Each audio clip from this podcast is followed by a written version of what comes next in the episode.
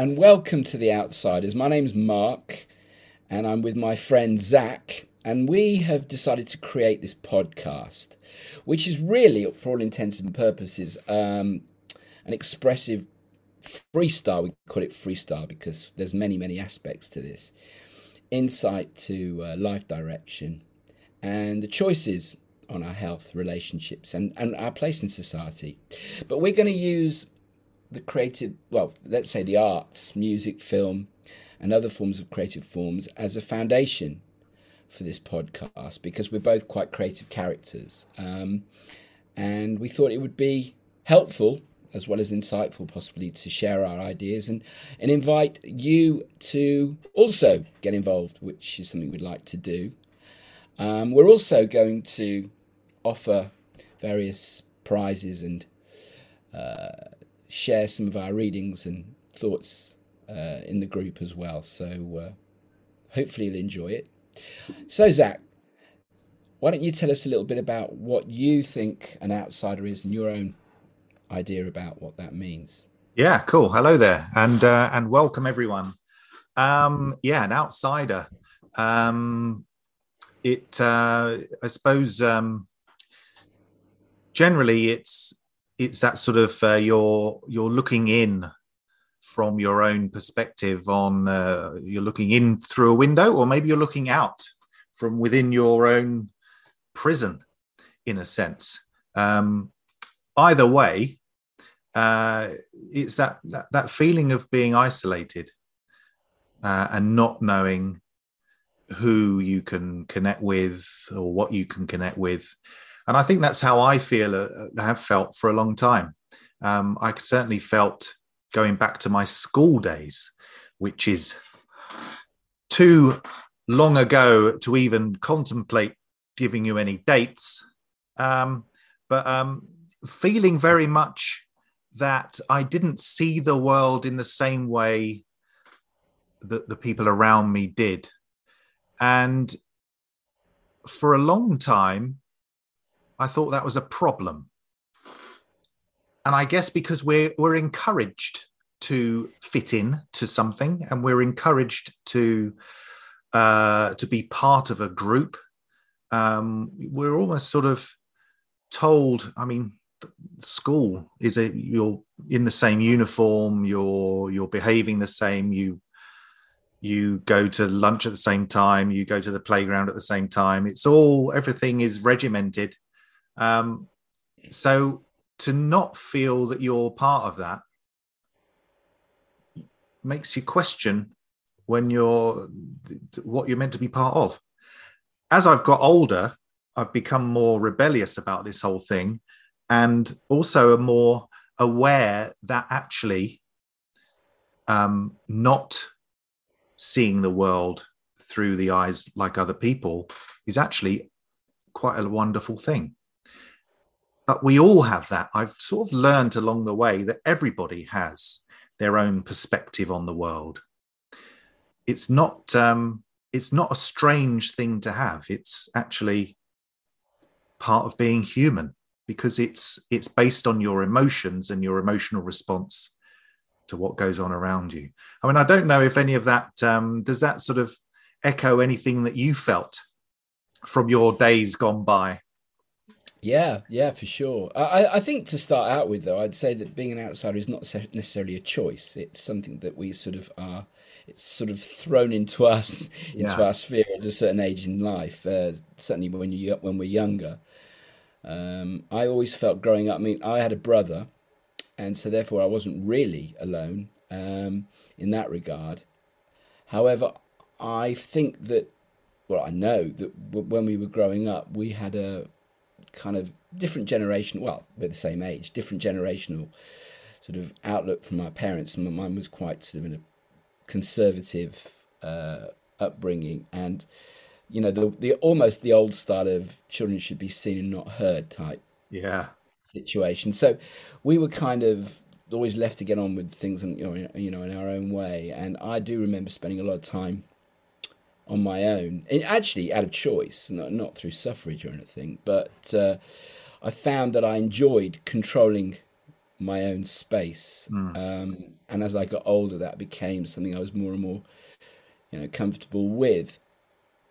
Um, it is. It's a weird thing. I think if you're comfortable within your own skin, uh, then that's fine. And as you say, we have a different perspective on life. Mm. We've all got our own views, but I do feel it's kind of an oppressive thing that was kind of thrust on us when we were when we were you know growing up in our formative years, and um, always felt that my views or the way I wanted to do something was either I either had to fit in and conform, which was okay when it was okay, but when it wasn't, I wasn't feeling great about doing it.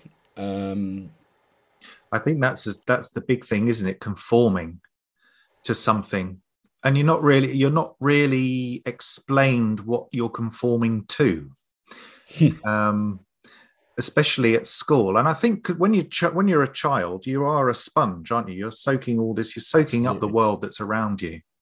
Um, but talking about being on your own, I I always remember. I, I mean, I had I've got a sister and uh, it was we had a, a, happy family. It wasn't anything, you know. There were no uh, no problems there. I think it was just that I was an emotional person, or I am an emotional person, and was wasn't quite sure what I was, how I was meant to deal with all of this stuff that was going on, the world coming at me. Um, I remember uh, you talk about being being on your own by choice, and it brought to a, to mind a memory of my childhood where um, my mum was telling me off. I'd done something, I can't remember what, but I remember her telling me off. And then she just turned to me and said, I can't, I'm not going to send you to your bedroom because I know that's where you prefer going anyway. so I had to, I had to sit in the living room as punishment. yeah, it's good.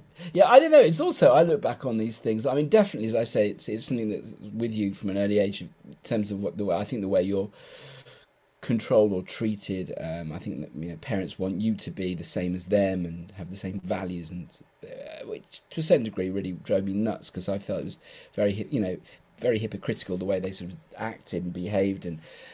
Uh, and thrust their, you know, their thoughts and their values on us. Uh, but I did find that um, my outlets were my you know my fantasy my imagination and that was very uh, expressive like you very expressive um, and it wasn't until much much later that i actually got to the heart of all of this um, so i conformed for many years and i was really in a lot of internal rage with it all because I wasn't happy with the with the rules, if you like, that were being thrust at me. Uh, I wasn't happy with the environment that I was sort of, you know, the school and the situation I was in. Um, and it took some, you know, a, a, an internal shift later in life, which we'll get into, I'm sure, at another point. But it took an internal shift for that to change. So I was kind of very rebellious and very um, anxious during this my growing up period and very aware that I wasn't just falling in line like most of the kids were, you know? Yeah, it does create an anxiety, um, which then leads on to uh, further mental health problems if you don't know what it is. Um, mm-hmm. I mean, I remember feeling very emotional and heavy. You know, uh, I don't know if you remember Harry Enfield when he had the, he was the teenager and on one day he was this bright lovely little boy and then the following day as on his birthday or something he became this morose sort of heavy going sullen figure. And that's that's how i remember getting like that that suddenly it felt like the weight of the world was on my shoulders. And whether it was a build up of not being able to not feeling it didn't feel right inside me to conform to this and to stand in line and to but at the same time i wasn't confident enough to voice an opinion about it all whereas there yeah, were some yeah, people at school who were that much more i don't know where they are now but that much more rebellious about it all or didn't didn't really give a crap. Whereas yeah, i did i cared.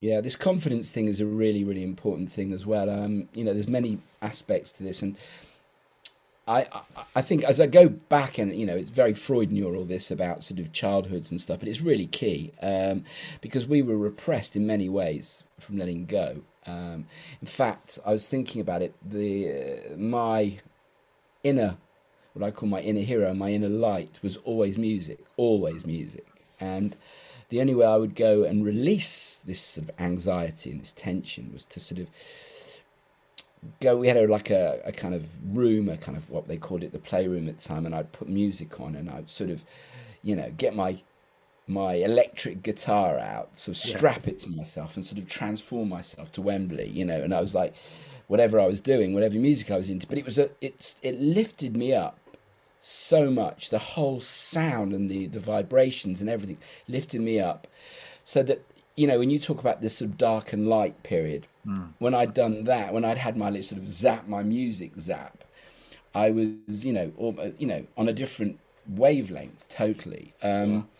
But but but just to get back to the confidence thing, it's really interesting because we I think we were talking about it earlier um, before we got into the the actual recording was that confidence, you know. So my parents were very kind of, uh, yeah, very very selfish, very sort of self-centered, really not really that bothered about us as long as we weren't bothering them. And I remember, you know, doing my musical sort of stints. And of course I put the music up loud. We didn't have headphones or sort of internalized music. And of course my father would come storming down, slam open the door and scream at me, you know, yeah. what am I doing? And they did that so many times that I felt that music was actually a guilty pleasure. Yeah. And I, I wasn't really allowed it. And that sort of completely crumpled my expressive, mm-hmm. you know, um, ability. It just yeah. crumpled it instead of going the other way. I suppose if you're rebellious, you just say, well, screw that, I'll do it anyway. But I really was kind of, I suppose, cowtailing to sort of their, their needs yeah. all the time.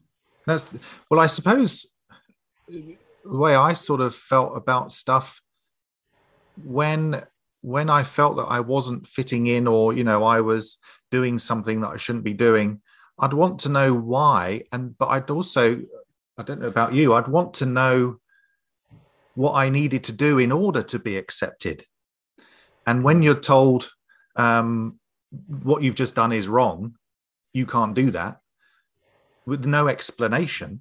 Yeah, yeah. You so think. Well, all I was doing was doing so. I wasn't hurting anybody. I was just, you know, your case, sitting there listening to music that nobody could really hear because it was all in your in your head. So, um, yeah, I do wonder whether it upsets you, and then it then you sort of put up a another barrier. Barrier. It, absolutely, it's a barrier, and then you start to become sort of you internalize everything. Yeah.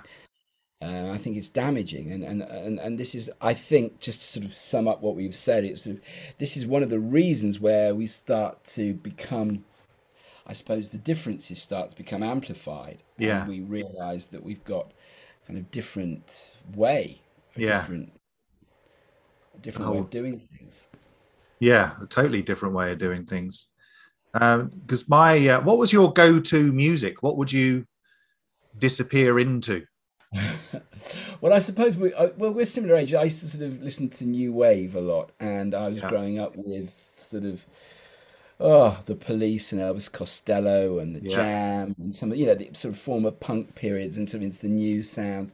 But it was quite aggressive, you see, and I, and I liked it because it sort of had this energy, and um, you know I'd really sort of release with it. And I think the thing is that when you got all this kind of aggressive or negativity surrounding this stuff that you got a buzz from or some real release from, then it sort of, as I said, felt like a guilty pleasure. And instead of, I suppose, utilizing that and saying, right, I'm going to put my own words down, or I'm going to, you know, form a band or whatever it was, yeah. I just, I just went into myself and sort of like secretly snuck down. You know that ad when we were growing up, the secret lemonade drink or whatever. yeah sneak down and put my music on and then you know if i if there were headphones i can't really remember i'd put them on and yeah. that would be a way but if not or i'd even wait maybe when they'd gone out and i could really you know do it like that scene yeah. in back to the future when he flicks yeah, on the switches and Absolutely, absolutely. And in fact, Back to the Future, just just to sort of finish off this point, was very, very fitting because I always looked at the way the the interest because you you know the film element is something you're really interested in. It's like when um, when Biff was bullying the dad, yeah, right, uh, all those years ago, and there's like this kind of che- uh, was it uh, changing lanes or whatever it's called situation where yeah. in that film you know, Marty said, if only you'd have just hit him, yeah, then our whole life would have changed. And of course, they went back in time to get the dad to actually do that. Absolutely. And then you saw the two different characters evolve. You know, one being the sort of henpecked, you know, suffering man, and the other one being the successful author. Yeah. And it's really stuck in my mind that, you know, you have to really you know beat the demons off in order to move forward you know absolutely. um, and, and, i suppose for a lot of our lives I, I'm, I'm talking about for myself but i guess for you too we we kind of just allowed this sort of i'm not saying bullying but this kind of being told what to do situation yeah. to sort of take over for too long. Yeah and i guess the thing is a lot of the messages we're told even as adults you hear things where we take on the negative stuff and that becomes we become our own bully in a way yeah. from the voices of other people and things that we've heard to stop us from changing. But we can like mcfly did we don't have to go back in time but we can start that process of change at any point in our lives well, actually, it's interesting because I do believe we have to go back in time, and this is one of the things that I've actually maintained in my work is like you have to be your own internal detective, yeah, to understand where things went wrong and to rectify them somehow. Um, and so, my future projection, which we'll talk about, I guess, at some other point, is how you can not only rectify yourself, but you know, in order to give off vi- the positive vibes, but also yeah the impact of of realizing what went wrong to make sure that the future generations, you know, like our kids, yeah. get it right. And I think that's really, really important. Absolutely, yes, should be every parent's every parent as long as far as I've seen it, every parent's responsibility is to make their children better than them. Yeah, that's a sort of the a simplified way that I see it. Um, not everybody does that obviously but i certainly my son is at grammar school he's getting his education is far better than than what i had and he's doing well with it and i hope that you know that's the that's the next step i want yeah, to take. Yeah. so and enjoy the journey along with them. That's what we should all be yeah, doing absolutely 100% and that's but yeah this is definitely part of the whole you know my yeah. whole philosophy on on uh, this internal development. But anyway this is kind of like what our theme is. Yes. For our, for our podcast. And uh, I hope for those of you who've joined in on the ride uh, are enjoying it. And please feel free to, to communicate with us. And we will develop the, the themes, if you like, as we go through on a podcast, ba- pod, pod, podcast by podcast basis. Absolutely, yeah. This will be uh, this will be a, a wonderful journey with hopefully more interaction as we go forward and grow. More interaction and insights by, and insights. by, by all of us, from all of us. Anyway, um, really enjoyed the chat, Zac, and Thank you. see you in the next one. See you at the next one. Ta for now. See you. Bye.